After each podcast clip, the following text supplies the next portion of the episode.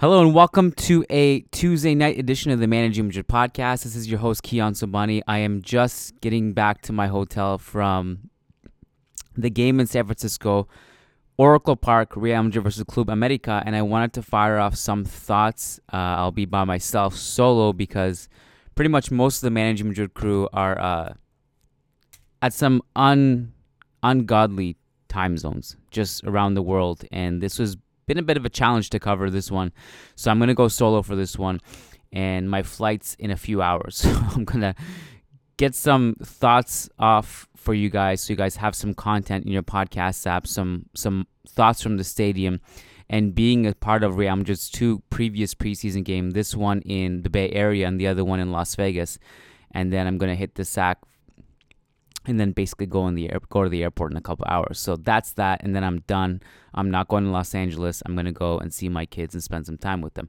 So I just want to share my experience at Oracle Park in Vegas. You guys heard some of the Vegas stuff, and the San Francisco podcast, which was yesterday, was quite frankly one of the best live podcasts we've ever done. I couldn't get over how amazing the people in the crowd were. It was such an awesome, awesome ambiance, a great podcast hosted at Intercontinental San Francisco Hotel. Shout out to the Pena Madridista San Francisco Bay Area who um, who souped it up. Shout out to everyone who came out. So many patrons we met for the first time, uh, and a couple of patrons that we've met before. And so it was lovely seeing you guys again, and also meeting you guys. I'm going to go through and upload that podcast at some point.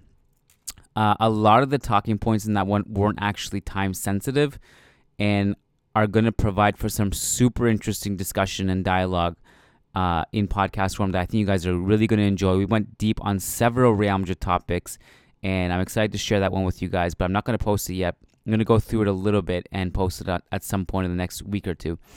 In the meantime, here are my thoughts from Oracle Park. Very, very strange. I've never seen a baseball stadium transformed into a football stadium, so that was a first. But I did like the ambiance. There was something special about it that it was hard to describe. I was watching it as all the press were from a very strange angle, kind of on the corner. And so I actually had a big screen in front of me as well as the pitch itself. So I was kind of half watching on the big screen so I could see the telecast version uh, and half watching just uh, the visuals that were right in front of me. And the atmosphere was really good. Both this game and the game in Vegas both sets of fans I thought were very respectful and did really well to add to the atmosphere of the city and the stadium. So well done to all the fans who made it a safe and memorable atmosphere at both games.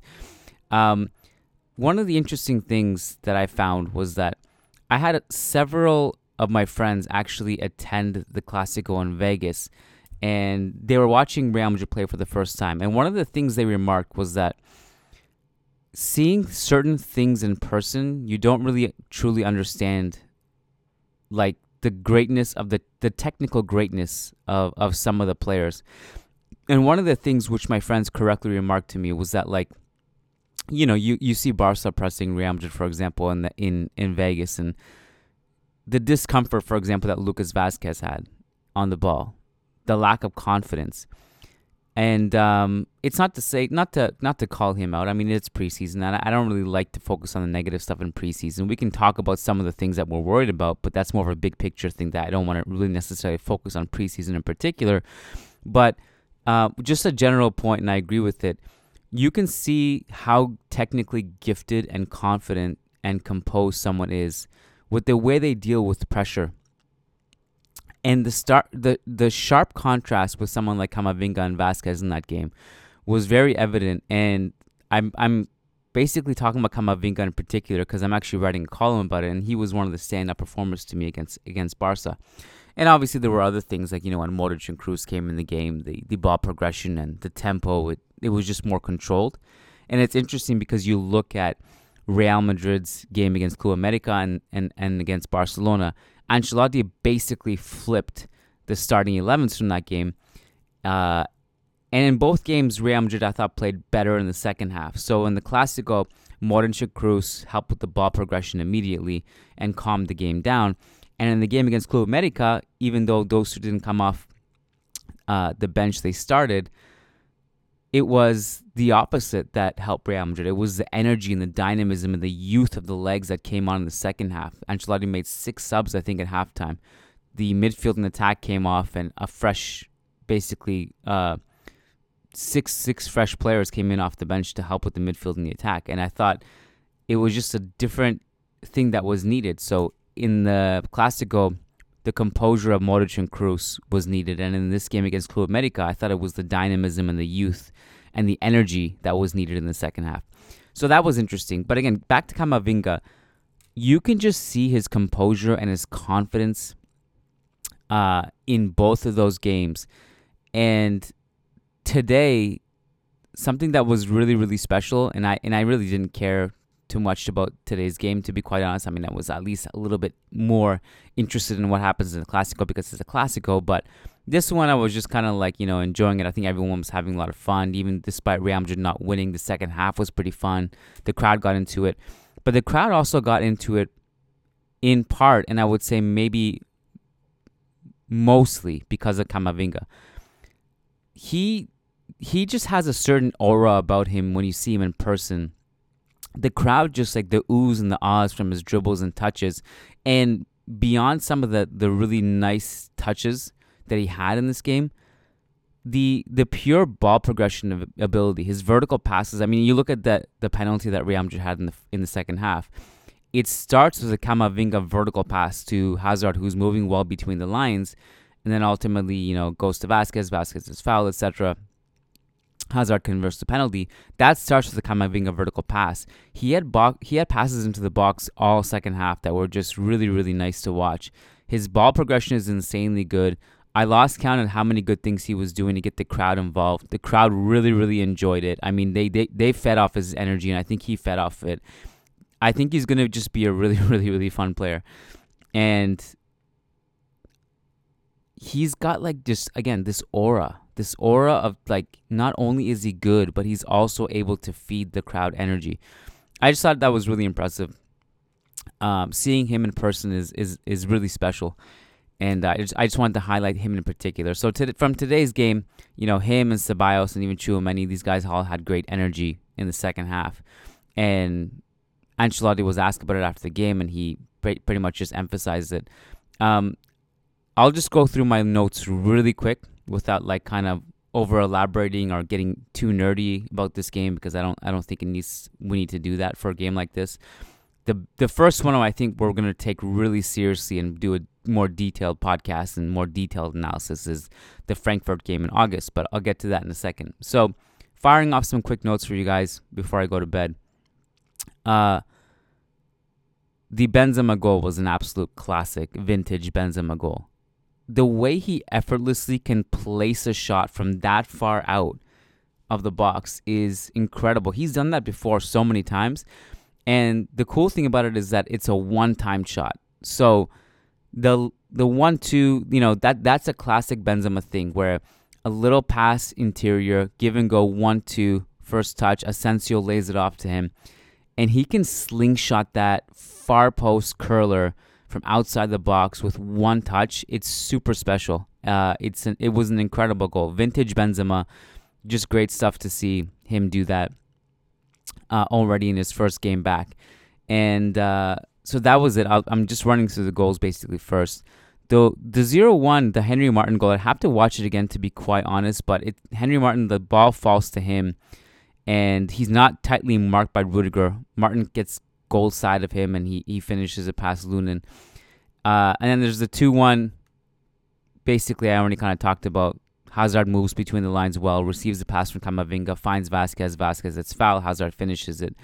The 2 2, it was Vinicius Tobias who came in. Uh, and Ancelotti said after the game that he wanted to play Tobias because he actually really likes him. And obviously, we're not going to judge Tobias on a game like this. I mean, it's it's basically his first thing. He commits a foul in the box. I've seen many people say it was a dive. Again, I'm I'm coming straight from the stadium. I didn't really see many replays. Uh, I may take the word for it, or I may just wait and watch it tomorrow again or later tonight and come up to my own conclusion. But whatever it was, he commits the foul. Lunin saves it initially, but then the replay shows that Lunin was insanely off his line, like it wasn't even close. So Fidalgo scores it the second time. Um, yeah, I mean, just I'll go over some things that I thought like it was clear Casemiro and Vazquez, those two to me were really rusty. Um, the touches were off. They're taking defensive gambles. They're lunging into challenges, getting burned on uh, on the defensive end. I thought those two kind of stood out as like maybe negatives. Again, I don't like to really go over and go over negative stuff in the preseason because it's preseason. Um, Benzema, apart from his goal, he also had this insane Laudrup esque dribble where he just shimmies the ball through traffic and it's a low block and there's so many defenders and he somehow finds space to to fire a shot off. The Benzema experience of late has been incredible because it's like he's not crazy eventful, but he's just momentous and he comes up with these big moments and it's it's a testament to his individual brilliance and also his football IQ and his experience at this point. Uh Ferland Mendy, not much to take away here, but he went toe to toe with the winger. You know, 50 50 challenges. I think he lost maybe a couple of them, but um, he also had good press resistance, something that I thought he improved on last season. And uh, Ancelotti confirmed after the game that Mendy is the de facto left back. This was a lot of confusion in the last like week or so because it started with multiple reports in Spain and in management as well that uh, Ancelotti may see Alaba as the left back. And then we had that whole Rudiger left back thing against Barca, which, uh, if you were at the Vegas podcast, you already heard us talk about it. And also, we posted that segment, I think, on the podcast itself. Uh, so there was that. And then Ancelotti clarified why he did that in that post game, which we talked about. And then in this game, Rudiger goes back to a left center back role, Mendy left back, and uh, and that was it. And Ancelotti said that Mendy is going to be the left back. So I don't think we'll see the Rudiger left back experiment again, uh, unless it's like situational and desperate. So that was also clarified. Vinicius, I thought it was a little rusty. Um, kind of hard to watch some forced dribbles and stuff, but again, I, I don't care. It's preseason. Who cares? Um, he did have some go- good moments as well. Lunin, decent distribution with the ball at his feet. That was nice to see. Uh, that was also a theme to end the season last season. Modric a little rusty. Uh, did have a couple nice passes and interceptions. Asensio poor, but um, yeah, it, he just seems like he's a little bit too leg heavy right now and a little bit laborious. And uh, we'll see what, what comes of him in the next few weeks or so. My hunch is that he'll stay, by the way, but but we'll see. Um, what else did I have? Ceballos' energy was just immediate, like frenetic, high pressing, high energy. I mentioned this in the Classico post game as well. He just started to win the ball high at the pitch like four times against Barca, and his energy was just contagious.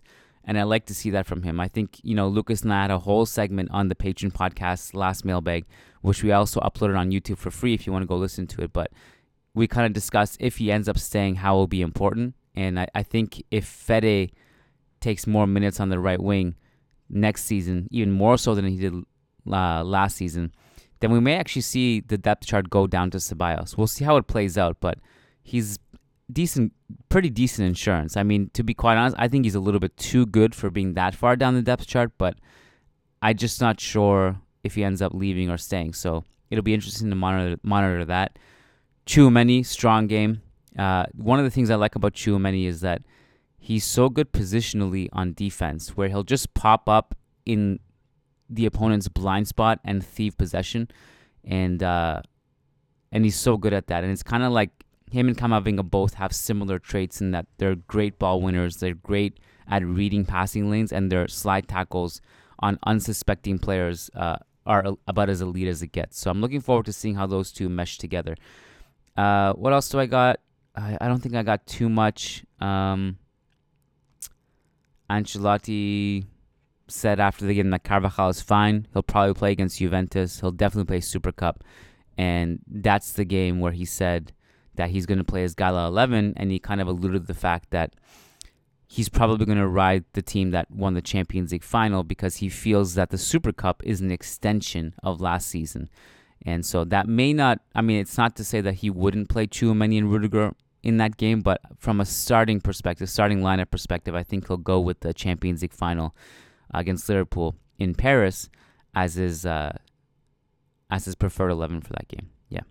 Um, I'm gonna wrap it here because I'm just tired. I'm amazed I even got through this podcast. I almost didn't do it, but I I love you guys and I wanted you guys to have something in your podcast app, and uh, I think once I go back home, I'll uh, recalculate, catch up on sleep because I haven't slept in about 72 hours now. This trip has been wild, and uh, once I go back, I'll I'll recalibrate and uh, plan out some patron only content. Uh, get in touch with Matt and Lucas, or Matt, yeah, Matt and Lucas for tapas and mailbag, and also just uh, probably put out some some really great conversations we had at the San Francisco podcast. Thanks for coming out, guys. It was awesome seeing you in San Fran. And uh, keep it locked on Managing We also have a lot of good written coverage on the site right now on managingmadrid.com.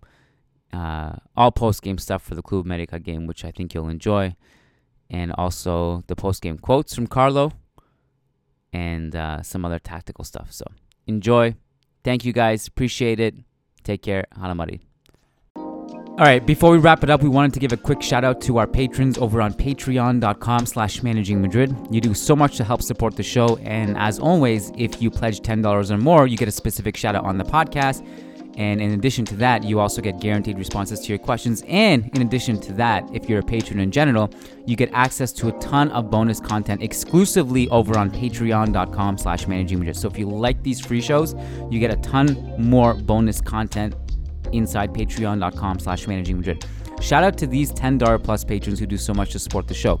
Brandon Alvarez, Willie Reed, Way Pering, Wamik Jamal, Umar Mahadi, Tyler Simon, Tobias Arroyo Botcher, Tariq Goktas, Talib Salhab, Tahmid Kalam, Sushank Damala, Sujaiwani, Sumanshu Singh, Shivam Tiwari, Sherry Sorio, Sheikh Hatiri, Shamil Shabaz Sharipov, Sergio Arispe, Santos Solorzano, Samir Z, Said Mahad, Sai Mohan Sasi Kumar, Rodrigo Balmaceda, Rishi D, Rafi Irfan Zaman, Phoenix, Peter Powell, Paulo Fierro, Patrick Diafati, Oscar Barrera, Nico Laxo, Nicholas Zapatero Zubiare, uh, Nicholas Moller,